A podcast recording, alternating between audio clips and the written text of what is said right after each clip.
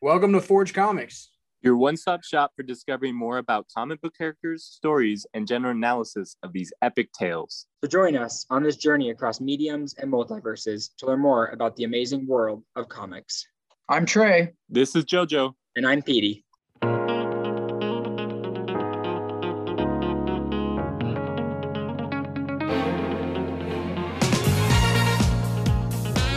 Welcome back, guys. We're excited for this week. How are you guys doing? So good. What a great week. I don't know why, but it was a good week. I'll do you one better. I had an average week. That's lame. So, an average gotta, week? Even if it was average, you got to at least pretend like you're excited about it. Why? Did you expect it to be an average week? Or did you have great expectations? I think that's why I was average, is because I woke up every day thinking it was going to be great. And when it wasn't, I felt crushed by the unattainable goal set by myself for myself. So that's why you just have really low expectations for everything. And then when anything good happens, you're just naturally excited. See, this is okay. So we're diving into a discussion. This is this is kind of a tangent, but I, I preach that all the time to my wife, and she hates it. But it, I think it wor- it works well for me. It really is. Does. It pessimistic? I don't know, but it makes you happy when things go well. Yeah, and then when I mean when crap hits the fan, you're just like, well, I saw that coming. Yeah, no, that's so, not. I don't think our readers should take that and run with it. That's that's not like good advice. I mean, it works for me, so I'm not here to tell people how to live their life, but. Don't reach for the stars. Just expect the worst to happen. That's our advice for today. My, my goal as a parent is to be akin to Adam and Eve's parents, where I encourage my child to not succeed, not do their best, and to always leave room for improvement, but to never actually improve. Okay, but would you rather have her parents, or would you rather have Omni-Man, who encourages you to destroy worlds? I don't know. Um, it seems like with a little bit of gasping for air and choking on your own blood, Omni-Man can be swayed. So he doesn't seem really that tied to his values. Yes, I agree. I agree. Um, so there was a little drop on there with our discussion today, but before we get into that, the the only thing that um off the top of my head that I can think of that that came out from the last week was the new Eternals trailer, which I thought was pretty cool. I know we had just talked about it before we started recording, that it it does feel like something new and fresh, so it's not giving anything away. Um, so yeah, any thoughts on on that? Have you guys seen it? I love how they just, I think just recently, relatively recently, confirmed that, oh, I forget his name. Is it Kit Harington? I forget the, this, this Jon Snow and Rob Stark, they're both in it, so I get them both confused as far as the actors go, but I think it's it's Jon Snow is going to be playing Black Knight, who just seems to make really cool comic book covers, so I assume that the material is good too. He looks pretty awesome, but again, like the rest of the movie, no idea what he's going to do or how the movie's going to go. Yeah, I liked it. I was talking to you guys earlier about this. What I liked about it most was that it didn't give away anything. It was just a tease, which I always like. Yeah, I agree. I agree. Um, So yeah, go check that out if you guys haven't seen it yet. So this week we have a discussion on great expectations. So the, the kind of the reason why we we pick this topic, I guess, is because we we see it a lot. We see it a lot in comics. We see it a lot in, in other literature.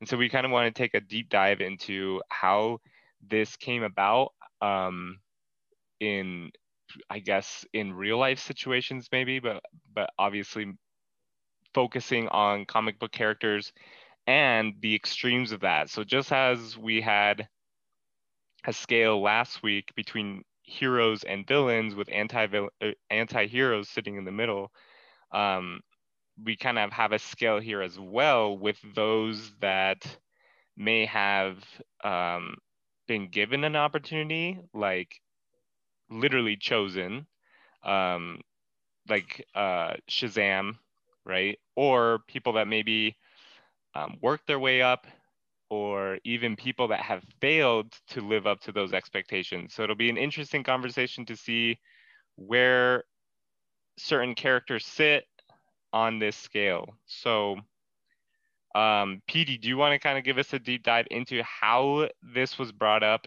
and kind of became, um, I don't really want to call it a trope, but kind of came became a theme in some comics? So just getting into this discussion of expectations before we kind of talk about characters and talk about things in canon, I always like to have a little bit of context and historical context. One of the things that we want to discuss is what brings about this idea of, of expectations, and why is it so associated with comic book heroes? So before you can talk about that, you have to understand where comics were at. Uh, in nineteen thirty-nine, when they came about, it was very much Superman saving the day pretty easily.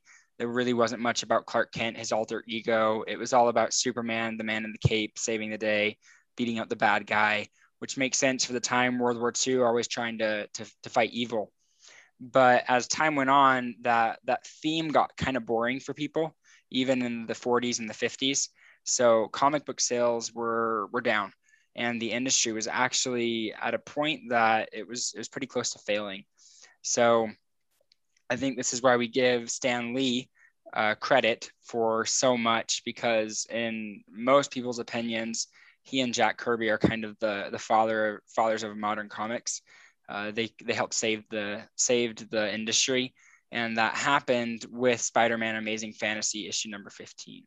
Um, so it was in nineteen sixty-two, and basically Fantastic Four had just come out, so that kind of helped set the stage. But Spider-Man was a young character, and instead of focusing on his his identity as Spider-Man, they focused a lot more on Peter Parker, which was the first time they had kind of done this in comics. And so it brings about this idea of him dealing with with everyday everyday problems. So knowing that Spider-Man was kind of the the shift to these expectations, mm, do you guys think that this was a good move, or do you think they should have kind of stuck more to a general superhero story? Oh, Pete, you got to make the question harder than that. I think the fact that comic books are still around answers yeah. that question. No, for real though. I mean, I, I probably beating a dead horse here, complaining about the Paragon heroes and how unrelatable they are, but that's essentially what Stan Lee was keenly aware of when he did create Spider-Man, and, and that internal struggle, and you know, potentially our first ever anti-hero, if if if we are classifying Peter Parker by definition being an anti-hero, because he does lack some of those overwhelmingly heroic traits like insane confidence and bravado and things like that. So I think absolutely, I, I don't read a lot of comic books that don't involve characters who struggle a little bit and, and are relatable. It's interesting as well, because be, before that era, I would say that a lot of kids that read comics, they're just like, oh, when I grow up, I want to be Superman. When I grow up, I want to be, you know, Captain America. But with Spider-Man, it was just like, you were... you were in parallel with him, right? Yeah. Similar to like my generation and Harry Potter. Mm-hmm. It's just like, I felt like I grew up with, with him, right? The same age, and it was a lot more relatable. And I think that was kind of the, the whole point behind um, writing him as a teenager, is so that you, you weren't looking and saying like, oh, when I grow up, I want to be Spider-Man. It was just like, no, like Spider-Man could be literally your best friend. Or I want to be Spider-Man right now. I would yeah. have loved to have been in five, ten years ago. I think that's a great point, Joe. I mean, it's like it became someone that you could be in now, the immediate, in in in the daily, as a as a small kid. Yeah, I I think it's well deserved that Stan Lee saved comics. I don't think there's any hyperbole in saying that. Um, modern day comics have have followed suit with that, even more extremely now. Um, basically every successful hero in a successful comic has followed this to some extent. Um, even some of the Paragon heroes have had moments where they're they're more relatable, which is why you get people like me who still read some some stories about them. um, I think another thing that's cool about this is that the industry adapted to it too. So not they basically saw Spider-Man rising, so D C adopted it, and Marvel's other characters, other writers started to adapt that too. And from then on out, it basically just comics skyrocketed. And so we started a new age of comics. We kind of came out of the golden age. We were in the mid silver age at the time. I think this change is ultimately, ultimately what led to the, the Bronze Age, which happened early seventies. So we had about five years of changing from silver to to bronze, and then we we get that new new era. So that's kind of the the take that we want to go into before we we get into this discussion. So we we brought up that where everybody knows that line, like even if you're not in comics, you've heard with great power comes great responsibility. Um, that kind of ideology or that kind of thinking, where where do you think that maybe Stan Lee drew that inspiration from?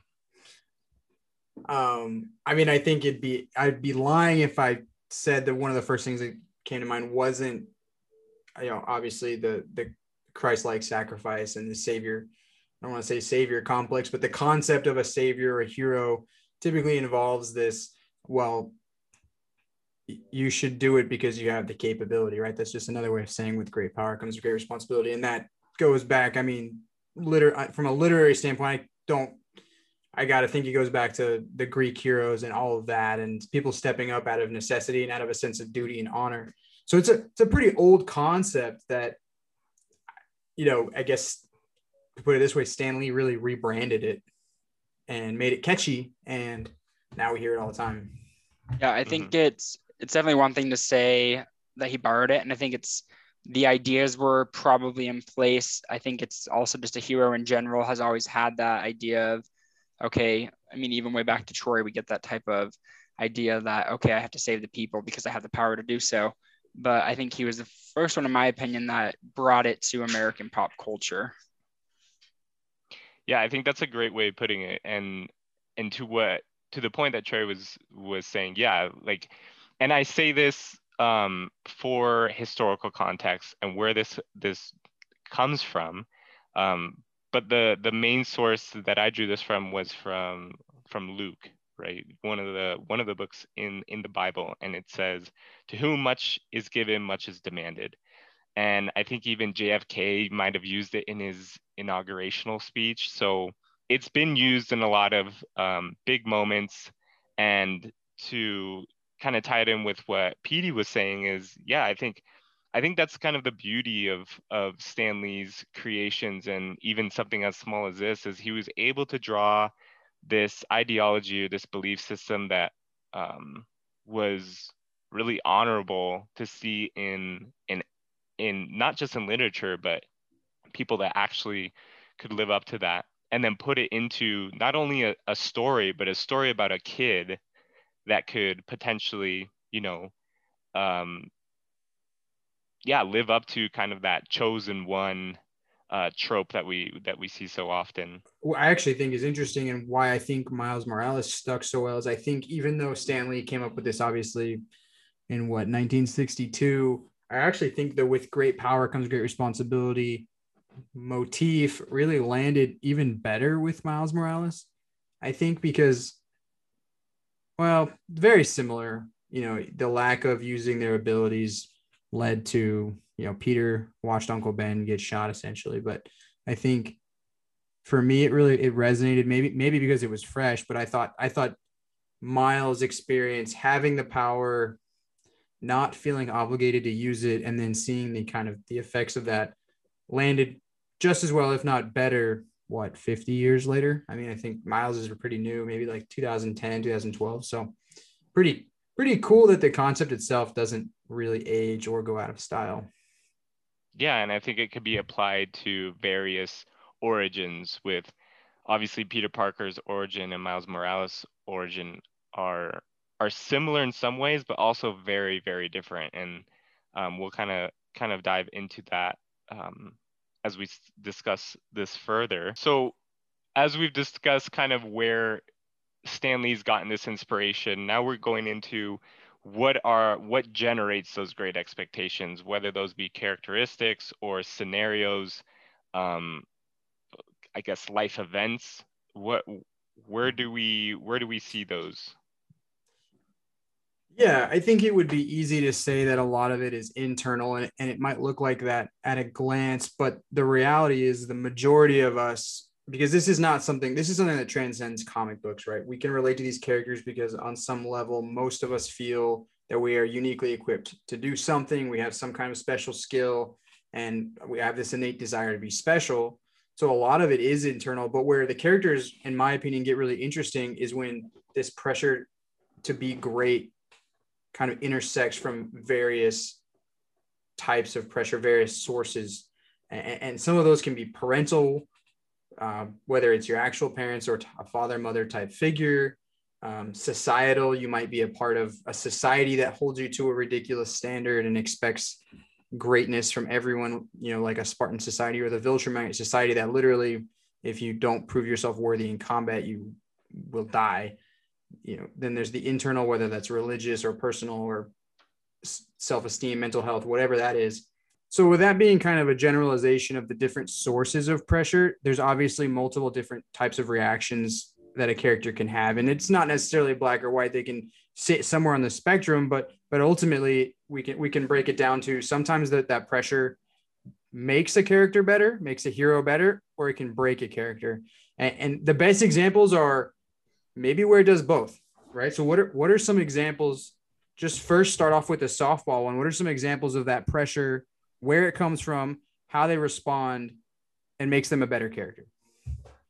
Yeah, so when we were talking about having this discussion, I was trying to think of some characters that I wanted to mention, and I wanted to kind of stem away from the characters that I'm, you guys are used to hearing from my mouth, you know, the big, the big one with the S on his chest and the big one with the lightning bolt on his chest. I wanted to try to like Shazam. I feel like we're watching, yeah, how'd you know? I feel like we're watching season one of Supergirl, where you have to just generally speaking allude to Superman. Like exactly. wing, wing. I can't, I, I can't like, actually say it. They kept talking. Like, we're in the M C U your, and they name? Can't say the word mutant. Oh yeah. That's not as bad though. I mean, C W, where like Kara, they'd be like, well, wouldn't this be easier if you just called your cousin? Sorry, my cousin's dot, dot, off dot. world right now. And it's like, oh my gosh, this is pathetic. Just either say it or pretend he doesn't exist. Anyway. Anyways. So yeah. Um, the character that actually I was thinking of that I feel has one of the greatest pressures of anyone in comics um, is not Marvel or D C. It's technically Dark Horse, and before that, Nickelodeon. Um, it's Aang, the last Avatar. Uh, when I think about characters with a lot of pressure, I think his, even above some of the great characters that we're so used to reading about, uh, the reason for that being is it comes, we've talked about how it can come from society, internally, um, legacy, parental, all of these things, and he fits the build for all of them.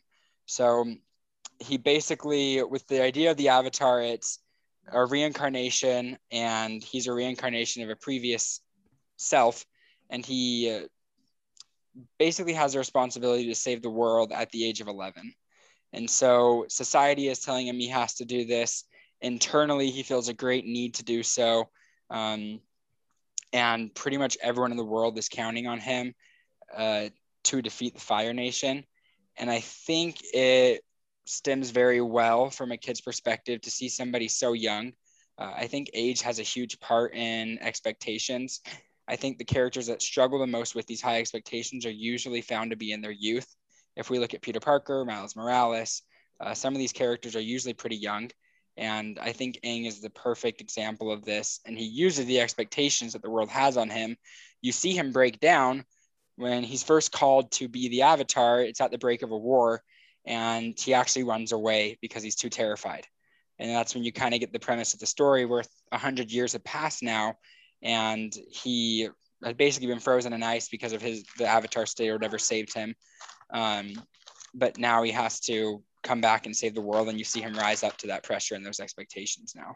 So he's like my number one example, to be honest, over anybody else. Yeah, it's actually interesting that, that you say that, because um, I so I'm going to be bringing other literature into this, but to kind of make that connection, because as you're talking, there's actually two characters that I thought of that are very, very similar, and that's uh, Frodo and Harry Potter, who were both chosen. And like they they literally had no choice. It was it was just a label slapped on them, and they had to live up to it, right? And and they were able to do it. And it'll be interesting to see um, as we talk about this, um, the various characters and how they react, maybe their attitude towards it, if they are labeled a certain way from the get-go. Um, but yeah, I, I do I do like uh, Aang's kind of uh, development of character throughout the seasons. Um, And as we're discussing, I, I, I do realize that it's actually, it is, it is very much a trope, um, as I, as I mentioned those two other characters. So with that said, uh, one thing that I think is, that you kind of brought up is, is a trope. And one of the words that I want to throw in there, um, I feel like trope has a negative connotation, and to a sense it should, but there's another idea that we have to bring in, which is an, a literature archetype. Right? It's an archetype at some point for the hero to have to face some sort of obstacle that brings him into the story. Um, the invitation to be a hero is kind of what I've heard it called. I've done some research, invitation to hero. Um, you have kind of the, the barrier, the breaking of the barrier, these archetypes that you have to leave your comfort zone to become a hero. Frodo has to leave Hobbiton, right? And then you have the, with Harry Potter, has to leave the normal world. Um, in comics, you have Superman leaving Smallville, you have Batman leaving Gotham, um, Spider-Man basically putting on the suit. You have all these moments, and it's in that sense, the call to be a hero alone, to accept that call is going to invite the expectations, because you're accepting a life that it's going to be a harder life than what a normal person's going to have. I like the use of the word archetype, because it, it is true. I mean, it, it's very difficult to be original this late into the game from a literature perspective. And there's the, obviously the idea that there's only seven or so real stories out there that you can write, and all heroes come back to the same kind of core concept. And, and that's okay.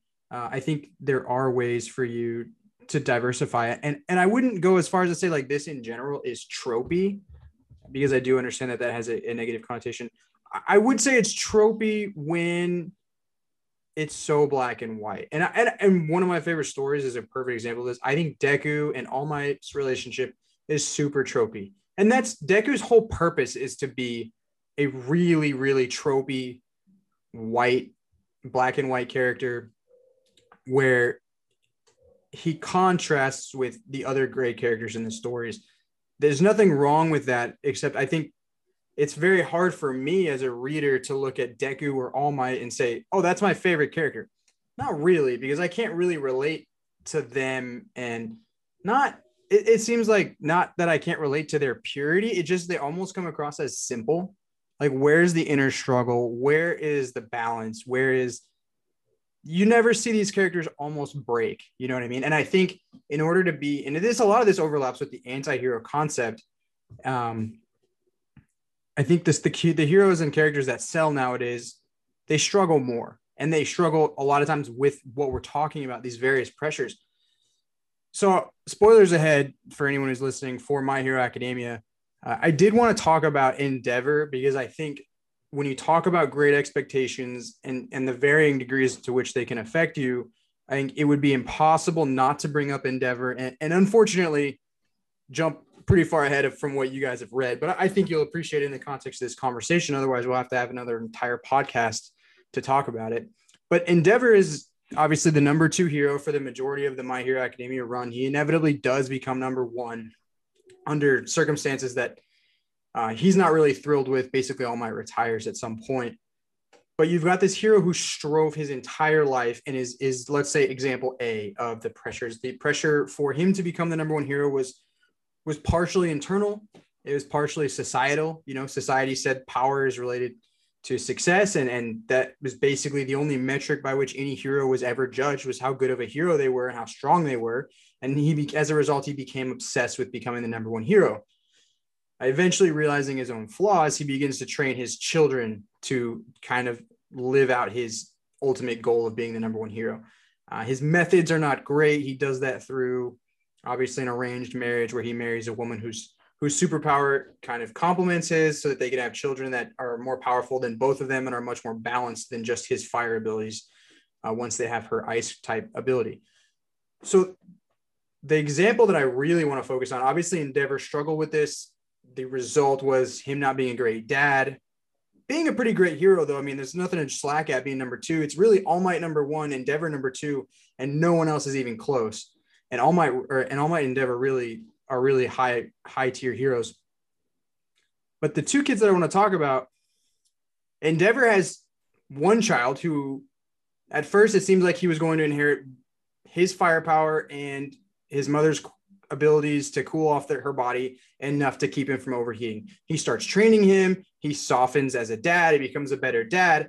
And his son Toya, the firstborn, um, all of a sudden starts to show signs of developing, not in the way that he had hoped. He ends up developing kind of a weaker constitution, being built to withstand cold as opposed to being able to regulate his body and be cold.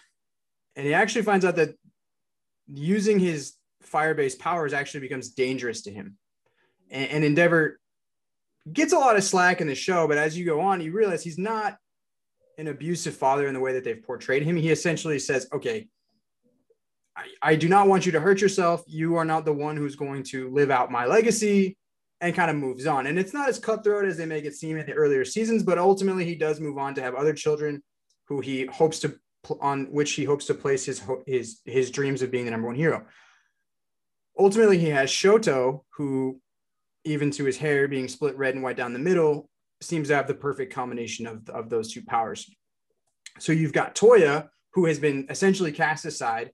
The expectations of his father, of society, uh, along with the internal pressures that he feels because he was basically raised to be a hero with really no other option. His goal was to defeat All Might. He was basically raised reciting that at the dinner table. Now he has all these internal pressures. And just because his dad has said, okay, that's not your future anymore, he's not able to let that go. And the expectations essentially break him. Uh, he goes, he continues to train and continues to train. And it turns out that his firepower is actually superior to his dad's, but his body can't handle it. And he kills himself in a, in a pretty tragic accident while trying to train to basically do what he thought his dad wanted him to do. I think that's an interesting, an interesting example where it can actually be harmful. But the, but the story actually even takes this archetype even further, and you come to find out he actually didn't die. He becomes a supervillain. So it's like the perfect example of this pressure placed on him by his father, breaking him in multiple ways, right? You spend about half the series thinking he's dead, only to find out that he's a, he's a villain that you actually know who burns off his own skin every time he uses his powers. So you kind of got the full spectrum of how can these great expectations break a character?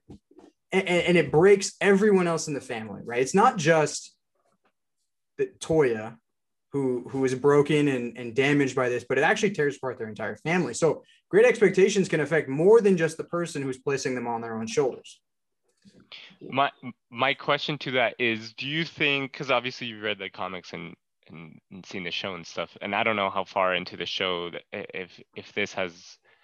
this has uh, come up in the show yet. But anyways, so the, my question is, do you think that that derives from Endeavor's kind of tactics and his strategy as a father, that that's what drove his son into becoming a villain, or the pressure of him being such a great hero that his son didn't feel like he could live up to that?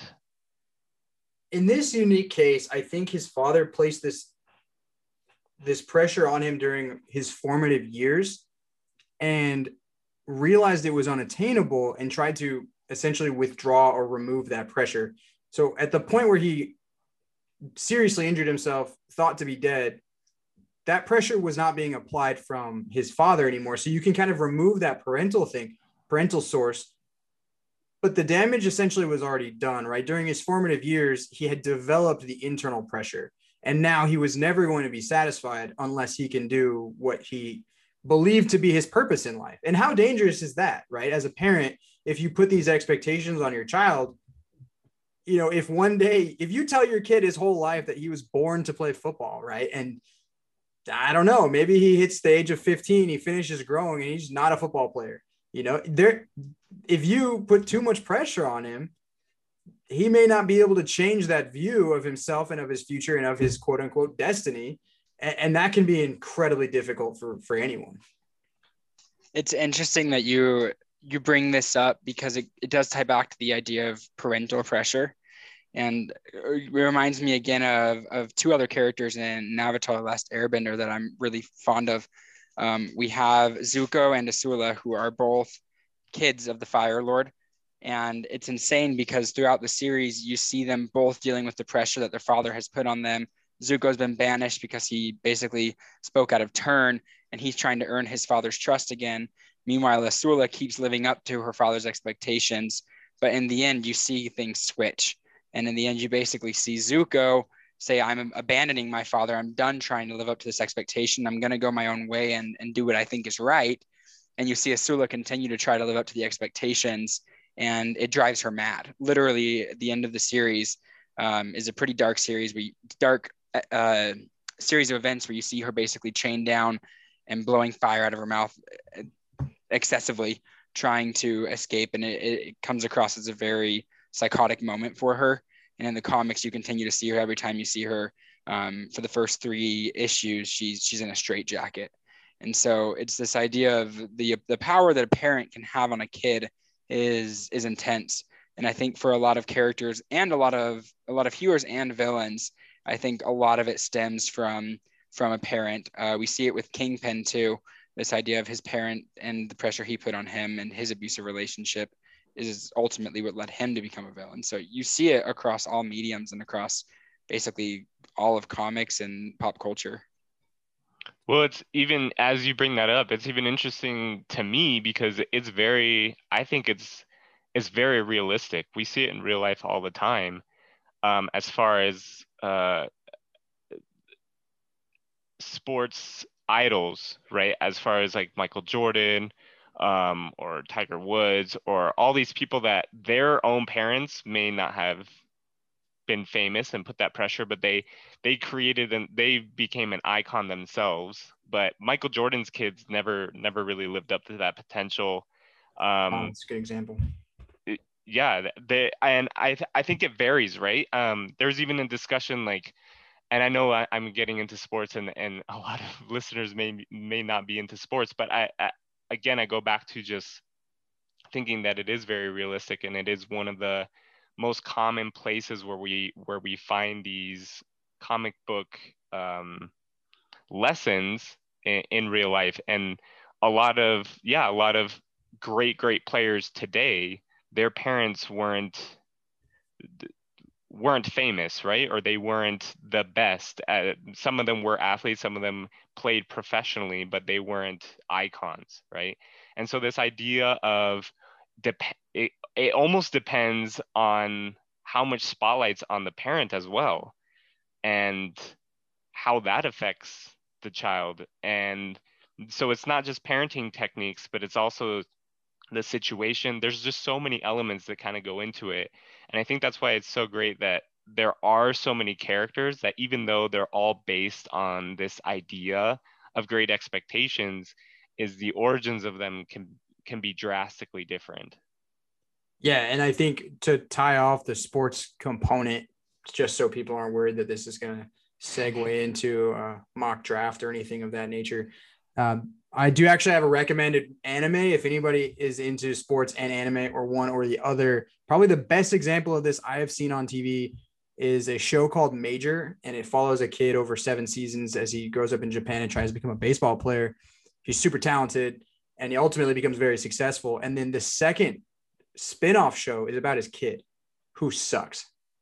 Like, he is terrible at baseball, and it's awesome. I mean, who would have thought watching a show about a bunch of like eleven year olds play baseball is interesting? But like, this dynamic of how do you live up to these expectations is fascinating. And it's really, baseball is just the medium for having that conversation, which, which brings me to another point before we move on from the uh, Todoroki family. I want to present an idea to you guys, and I and I, you guys can disagree with me.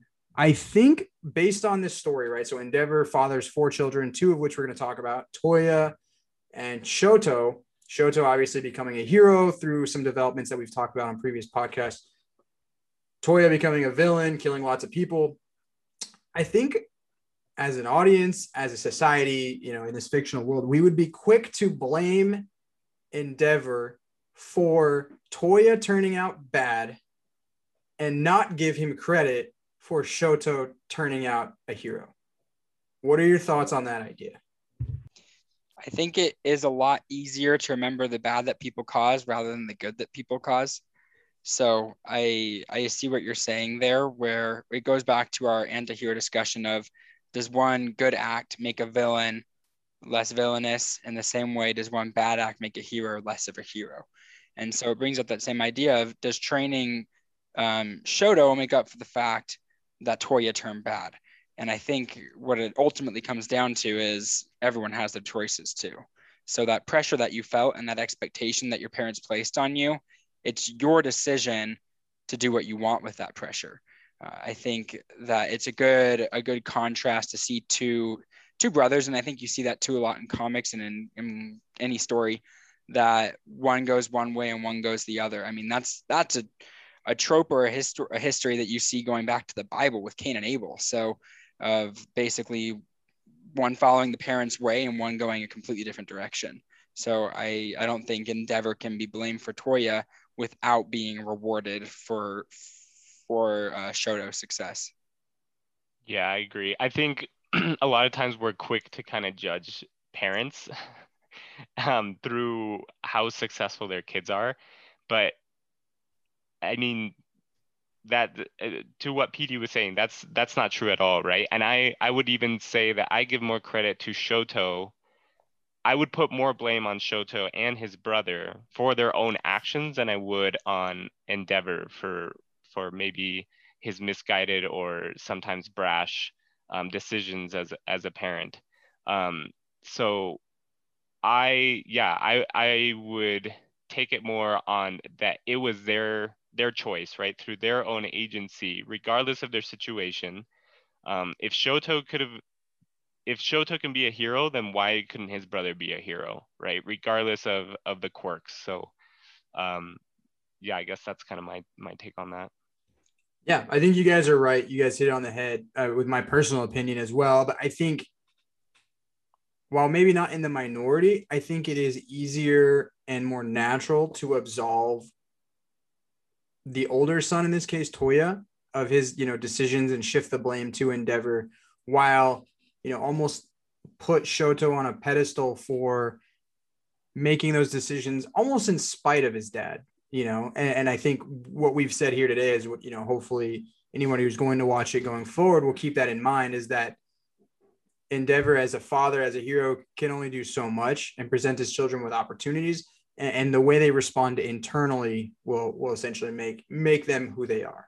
And that's the same with all of these other types of pressure, the legacy characters, the the the super teams, the guys who don't feel worthy to be on a team, or or where they live in a society where the expectations are just astronomical.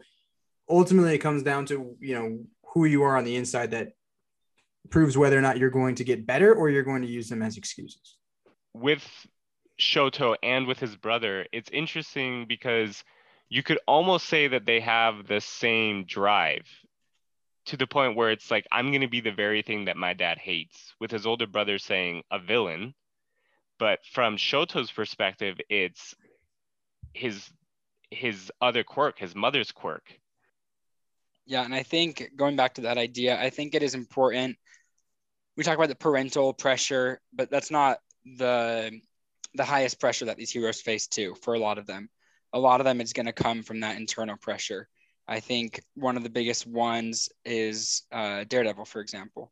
Um, you mentioned how Shoto has this idea that he wants to become something that's going to resent his father, that's going against what his father basically wanted, which is him just using his ice powers.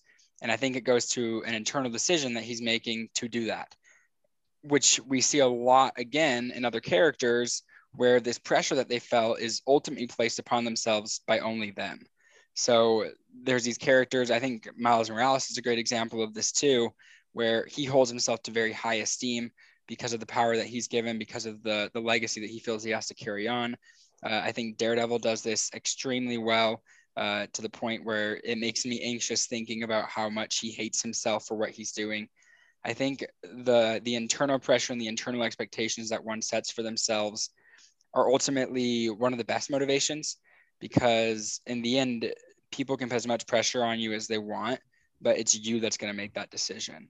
So if a hero negates what everyone else is saying, but internally they ultimately feel like they're failing as a hero, it's going to just raise that pressure inside of them. What, what's your guys' take on that?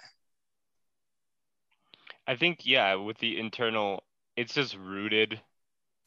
I feel like it's just rooted better, as you said, because it, it has to do with their own actions. It has to do with themselves. Whereas the parental, um, it's it's almost secondary, right? They they almost have a, to have a reason to maybe live up to that. Yeah, and I think once you understand that the only thing that you can really blame them for or give them credit for is what's internal, uh, then then it makes the the internal struggle more compelling.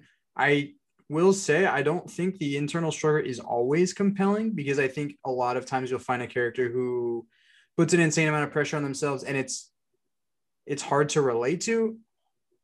Uh, I hate to sound predictable, but like I think Batman is a good example of this. Like, I'm not sure the pressure he puts on himself as a result of, you know, the source being that traumatic event. I don't know that that like equates in my mind what he kind of how it translates, how he, you know, he wants to like his parents died and, and to honor their legacy, he basically sort of manages their business and then beats up other petty criminals, you know, like. Like I like that's one that doesn't translate for me. Whereas some of these other characters, Aang, Mark Grayson, these are all very compelling internal struggles. Yeah, so I want to bring something up that's interesting um, with Aang. Gonna get a little personal here. My introduction to Aang as a character was actually because at the time, uh, I was all my siblings had left, and I was going through some like weird separation anxiety at the time. I was like ten. I had been around family the whole time.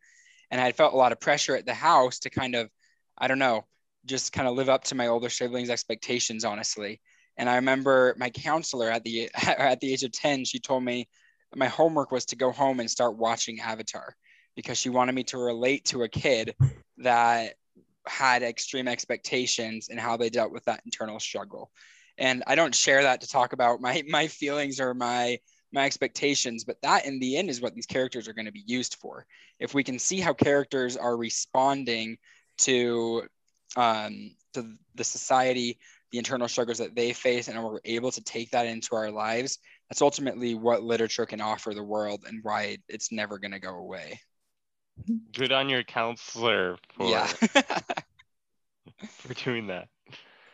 Here I am fifteen years later. Still watching it. Still watching it daily per your pres- per your prescription.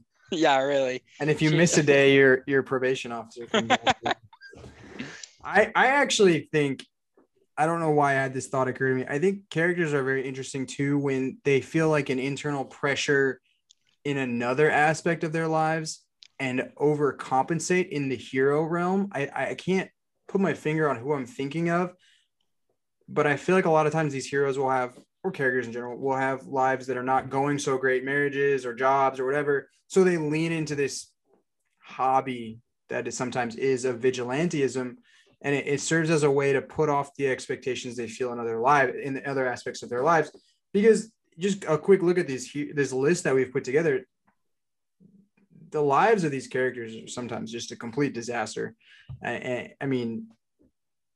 And and being a superhero is not going to fix any of them, right? I mean, a lot of times that's secondary, should be secondary to the families that they have or the careers that they need to have to support those families. And yet they lean so hard into this superhero life because they think that's what makes them special. And I think maybe a tiny downside of the comic book industry is it, it, it perpetuates this idea that in order to be special, you have to have some kind of power and you have to live some kind of grandiose life.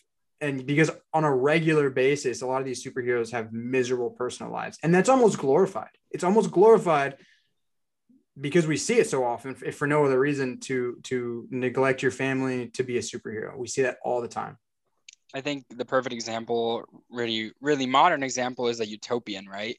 This idea of, okay, I'm a, I, I'm, a, I'm a bad father. I'm a, not the best husband in the, the first two volumes. Or too good of a, of a husband, so I'm just going to go and be the hero that I can be. So there's no there's no conversations, there's nothing along those lines. He's just doing the hero because he knows he can do that, and you see the result of him basically abandoning everything else. I feel like it's it's been like five minutes since I crapped on Batman, so I feel like this is a good time to mention that I was actually thinking specifically of him. Uh, his personal life is uh, like a dumpster fire for basically the entire continuity of Batman through. Like, does his personal life ever get better? Who like, does ever. He... Does he ever have a family besides the adopted children that he basically makes work as, like, soldiers? Who's Damian Wayne's mom? Oh, that was, like, from a hookup with Toya, though, right? There's nothing. There's no There's no relationship there. I mean, think about this. Think about just think about the meme. If somebody out there wanted to say, Trey, you're wrong. We don't glorify things like Batman and his terrible personal life over being a vigilante. Think about the meme that says, why be yourself? Or like, be yourself unless you can be Batman, then be Batman. Why? Batman is a douche. It is it is interesting that you bring him up because, I mean, we, we crap on him all the time. So sorry for those Batman fans that are just, like, clenching their fists and biting their lips. You know what? I don't think they're out there. And if they're out there, they're not listening because we would have heard it by now because we give him a really hard time. Yeah, that's very true. But I do think... But wait, sorry, really quick. With that said, we'll invite any Batman fan on this show because I want to see a debate between you two and a Batman fan. I'm I can't defend him enough because I'm too in the middle on him. So just just throw that out there. If you're a Batman fan, let us know and we'll. I I do have a question uh, directed towards P D. So with with Batman, um, and all of of the Robins that he trains, um, you could make the argument that the pressure is immense, especially because these, they're adopted, right? They're orphans. They come, they don't come from this prestigious background or anything, except for maybe Damian Wayne, obviously. But could you even argue that they're, they've exceeded those expectations? Yeah, I, for sure. One of the greatest things I, I love, there's a Nightwing comic. Um, it's actually, it's endeared as one of the best single issues of comics, not a series, just one single issue. And it's the whole time is just basically Dick Grayson with Tim Drake. Um, and they're riding on a subway together and Dick's training him. Uh, he's kind of taking over and training on a day and he has him blindfolded and he's trying to help him get oriented in the city and how to fight bad guys basically blind. So it gives you some context, but the whole time they're just uh, talking about what it's like to be a Robin. And basically how much it sucks to be underneath the cowl and be underneath Batman's reign. And Nightwing basically tells him, like, look, just hang in there. There's more to life out there. And I think the two heroes that feel it the most, Nightwing feels it. I honestly think Damian feels it. But the two Robins I think of that feel the pressure and the expectations more than the other two are um, Jason Todd and Tim Drake. The reason for that being is Damian has a direct tie to Batman being his son, and Nightwing has more of a tie because he's the first one, whereas Jason and Tim were kind of brought in off the street, and because of that, they really don't have as many personal ties to him. They just feel like one of the other Robins. So, yeah, I think, honestly, they all exceed him. I think the whole point of the, the Robin program is to make heroes that are better than Batman, and to be honest, I think all of them are. Um, again, Batman fans can kill me for that, but I think Batman's a better trainer than he is at doing what he says he's doing. And so on that list, you would include Jason Todd, because I guess of, of all of them, he's probably the darkest, no? No, yeah, he's the only one that stems more into the anti-hero role while he's willing to not be a hero. And I still think he's better than Batman because he doesn't see the world so black and white. And I'm actually reading a, a Red Hood run right now, and he's less extreme than I thought he was. Uh, when I first got introduced to the character, I thought he was more like Deadpool, where he just loves to murder people. And he's not that way. He's just more of a soldier, and he says, I'm willing. And he, I mean, he's come full swing. He definitely had his moments, but now he's sitting in the spot where I'll kill when I need to. I'm not opposed to doing it, but I'm not just going to murder people off the street. So I think he's, in my regard, I think he's better than Batman, to be honest. I and... Obviously, his design, I think he's got one of the coolest designs in all of comics. Side note. Well, I was going to say, not not that we care about Batman's opinion, but apparently he had this to say about Jason Todd, Red Hood. You're broken and I couldn't fix you. Maybe someone else can. So yeah. And this has to do with Jason Jason Todd's kind of uh, bloodlust. Yeah, of... Jason Todd was a terrible Robin. He was awful. Uh, he was just an, a very, very angsty. So I'm not dying, giving him.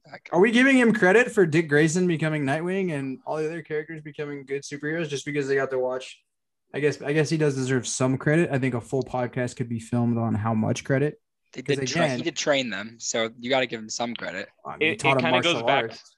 It kind of goes back to that that discussion with Endeavor, right? That obviously there's a certain element to it.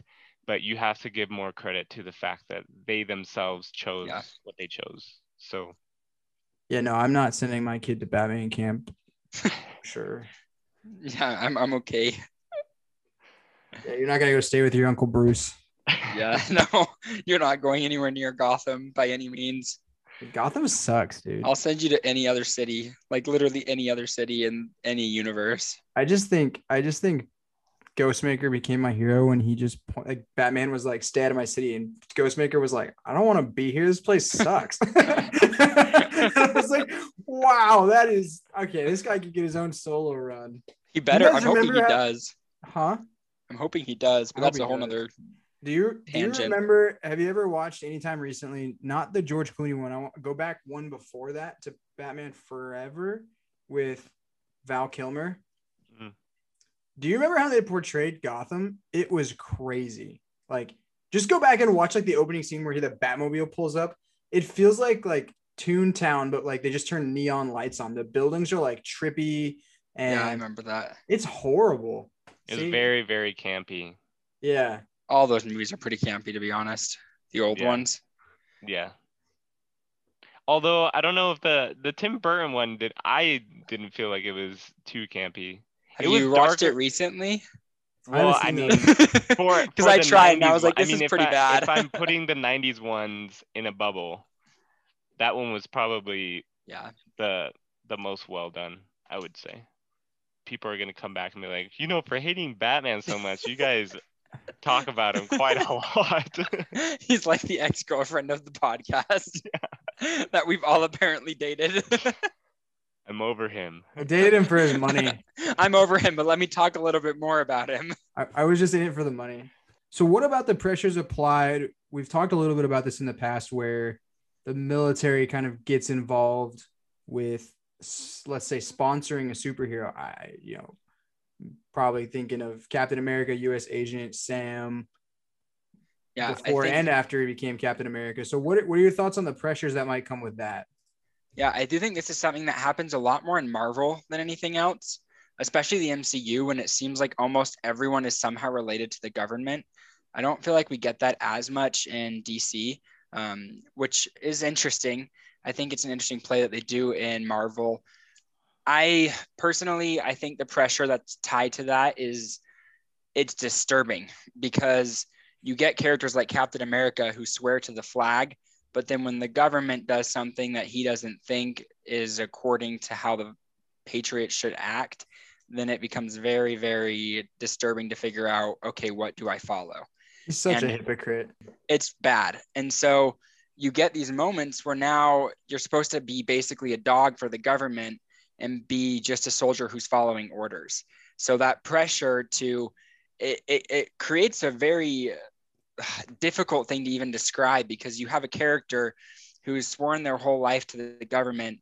And then the minute that government tells them to do something questionable, now the soldier has to define if they want to do that or if they want to basically go rogue and risk becoming AWOL as a, as a soldier.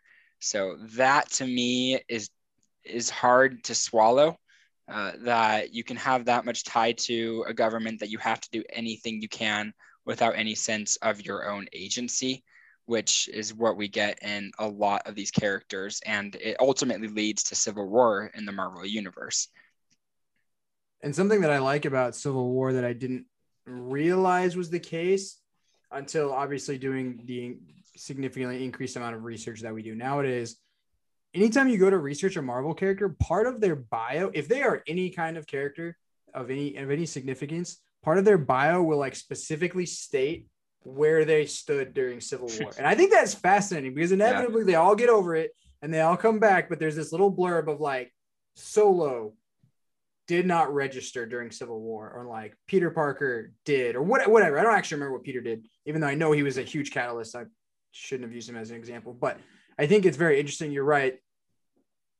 Mar- and Marvel in general way more involves the military than than D C does. D C basically, I, I, my understanding is they basically just show up to like try to tell Superman what to do every once in a while. And there's, you know, like Lewis's dad is obviously involved, but I mean, you've even got shows and comic runs about specific SHIELD agents who it's easy to forget are government employees. So, you know, how much of a say do they have in what they do and don't do?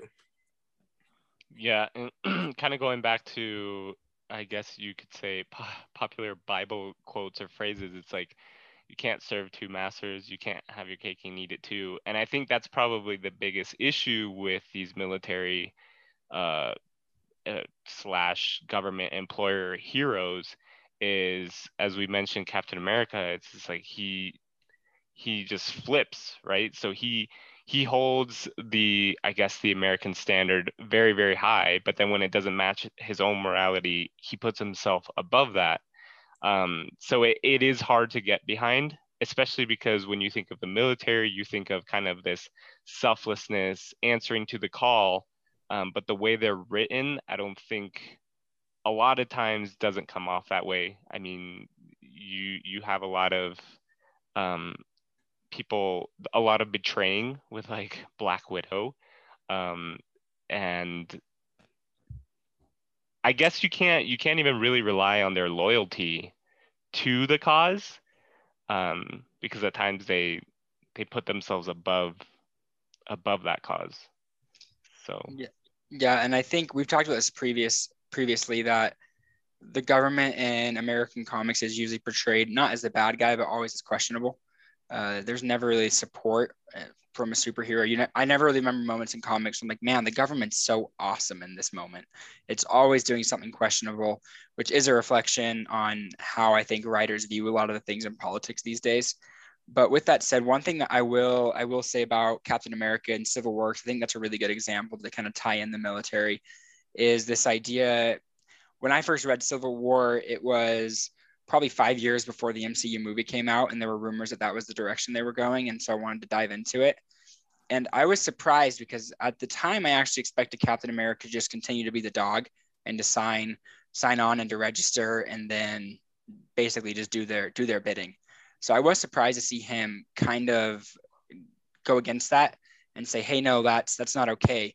But now that I'm older, it, it's even more hypocritical, because he's agreed with the government this whole time and he's done anything that they've asked this whole time. And now that they're doing something that he doesn't agree with, now he's putting himself on that pedestal again, saying, I'm above the government. I'm above the government that I've served. So I, it's problematic.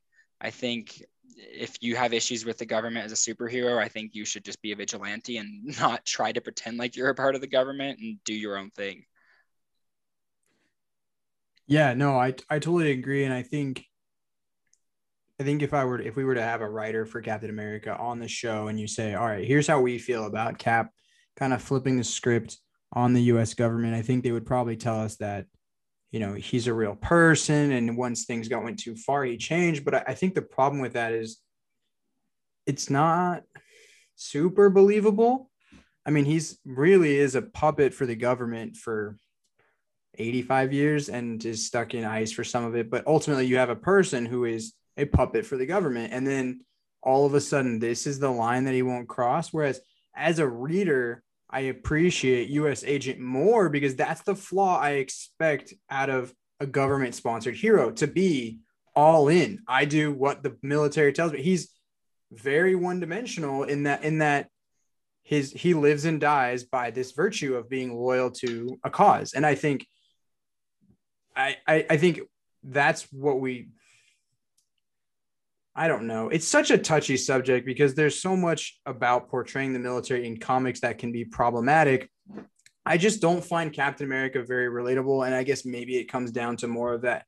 He just fits in that paragon hero element that we've talked about. And that's just not relatable for the most part. But I, I do think I have a firm grasp on what someone would say in defense of Captain America. I guess in conclusion, I just don't buy it, I guess, is really what it comes down to. And that's not much of an argument. I I, I can accept that. But at least, you know, U S Agent, Black Widow, they they kind of live and die by their allegiances, which I think we need flawed heroes, and I'm okay with that.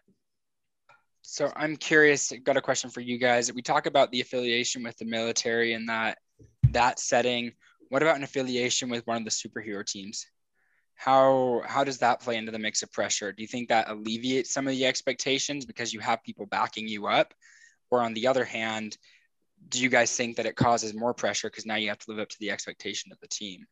What do you guys think it probably does for a hero when they get put on those on those te- types of teams?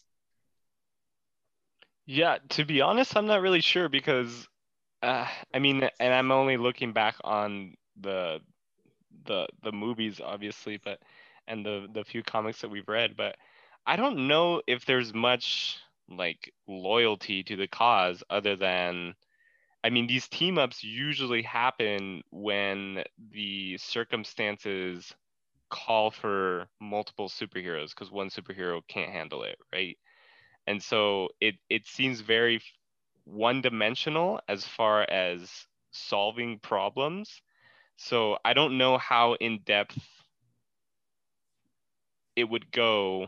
And again, I'm I'm just looking back at to the examples that we've had. I don't know how deep it goes and if it really even affects them. I, I would argue that it doesn't. Um, it's because, yeah, it's just one dimensional.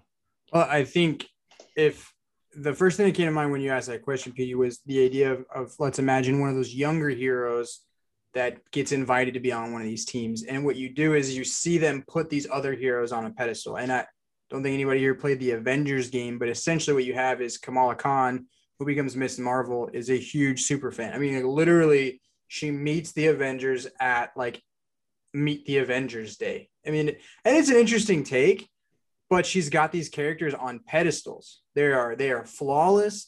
They are unflappable. I mean, they're not, right? I mean, we've talked about even just what's been written recently. You know, Thor has made some terrible decisions. Iron Man's a jerk. Cap, you know, obviously has his own issues, but overall is a pretty good guy.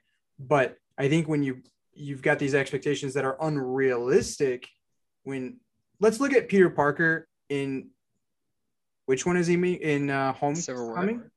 Sorry, let's look at Peter Parker in Homecoming when he's being mentored by Iron Man, right? There's this scene where Peter lets him down. He he kind of he kind of mo- messed up an operation, right? And the boat fell apart, and he held it together. And Iron Man shows up in his suit, and basically he's like, "Sorry, Mister Stark, I just wanted to be like you." And Tony's like, "Well, I wanted you to be better. Give me this suit back."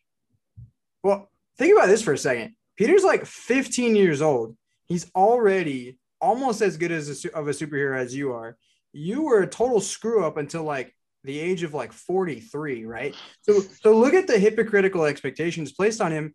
And I would, I would say this applies to like him joining the Avengers. And so now he's got this pressure to be Iron Man at the, at the age, you know, however long it took Iron Man to become a great hero. Well, somebody like Peter's going to feel that pressure at a young age, and it's not realistic. And, and then you have a flawed leader in Tony Stark, in my opinion, because that's not how you lead a young, a young aspiring superhero. You don't take away all the toys that you gave him when you probably shouldn't have given them to him in the first place uh, after one mistake. And so I think it's, I think it's interesting that they, again, just to conclude, they put these characters on pedestals, just like we all do. And I think that's why it bothers me when writers don't go out of their way to show their flaws.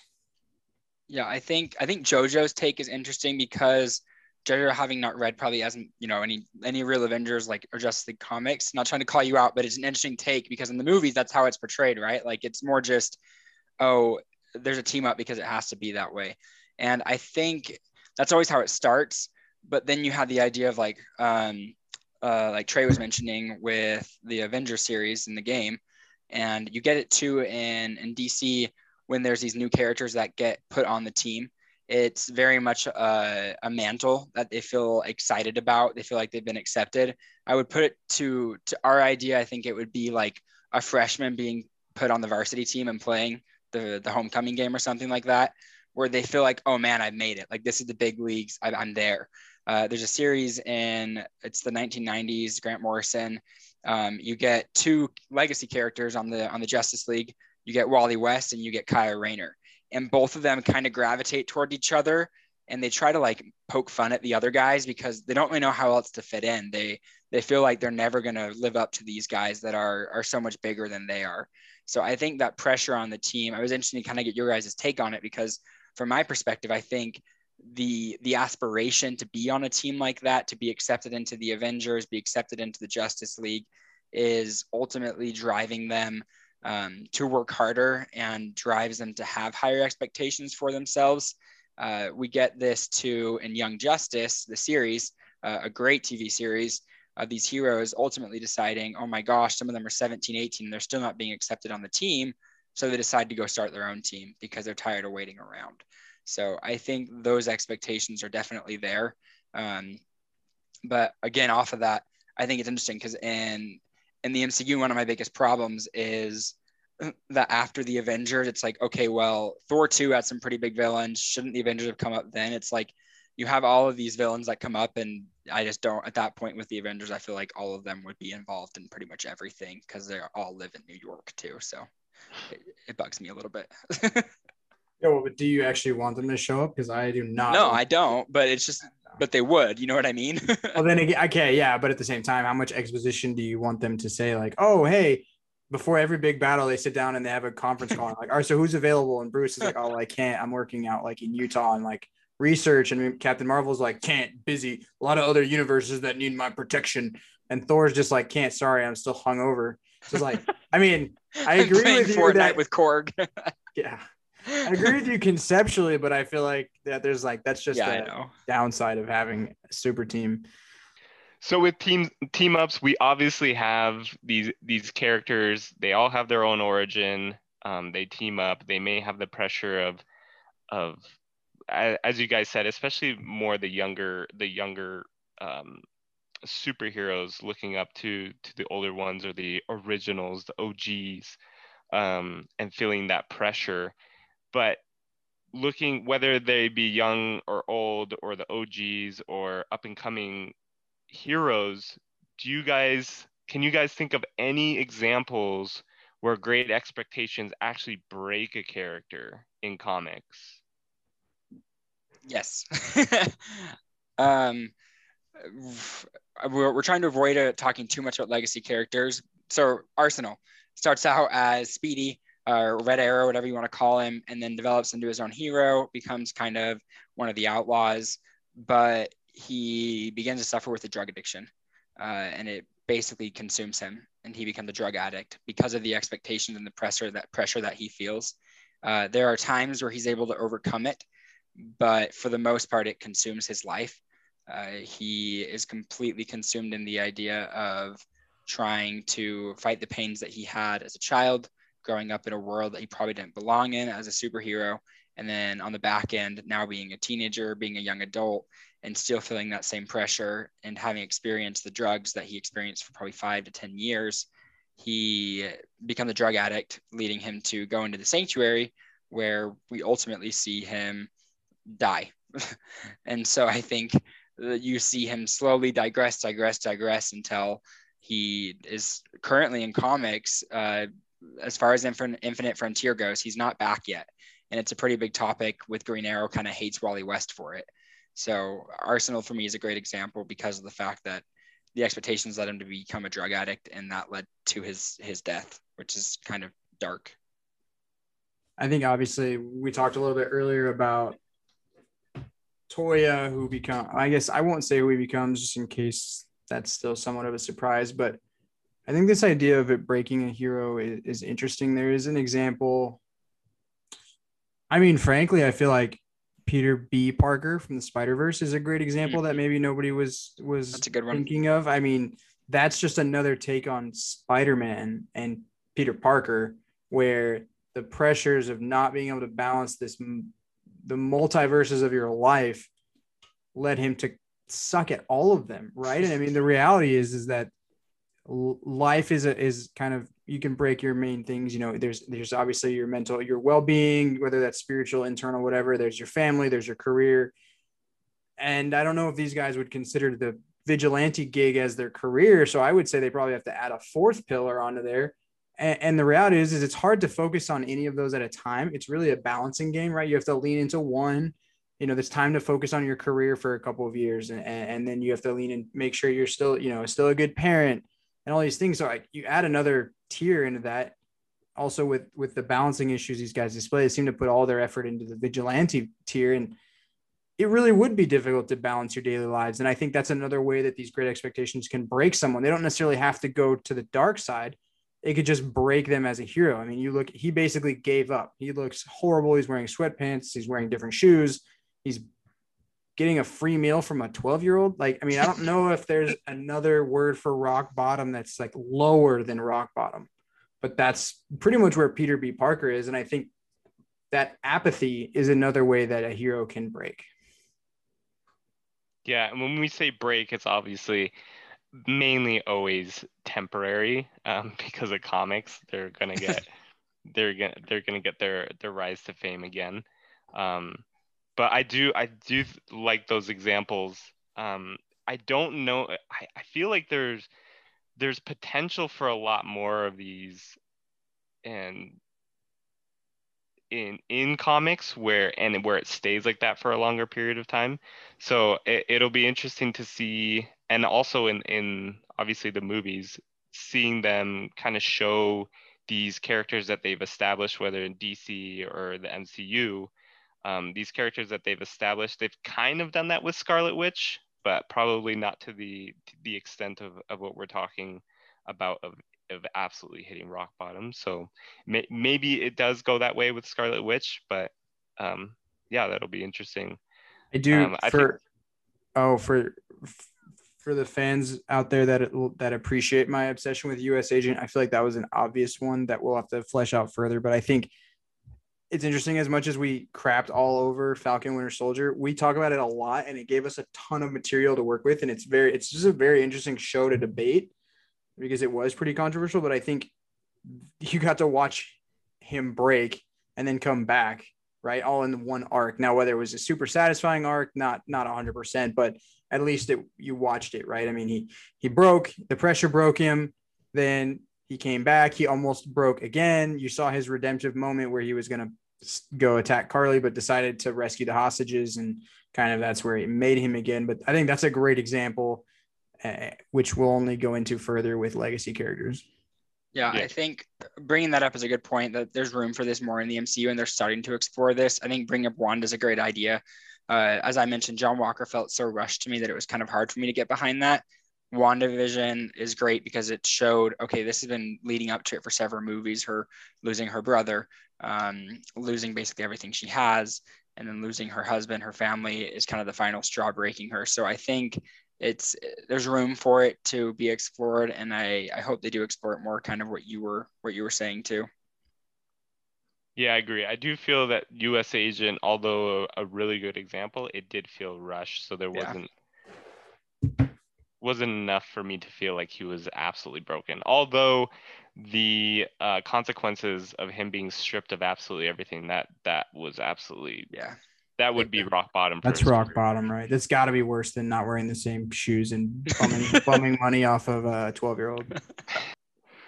All right. Well, thank you guys for that discussion. That was awesome. Um, we'll continue these, these themes as we go on. Uh, just a quick plug. Check us out on Instagram. We're going to come out with k- kind of something new, so something in the works, uh, and we're we're pretty excited for it. So check us out at Forge Comics. Um, and again, thank you guys. Have a good night. Bye.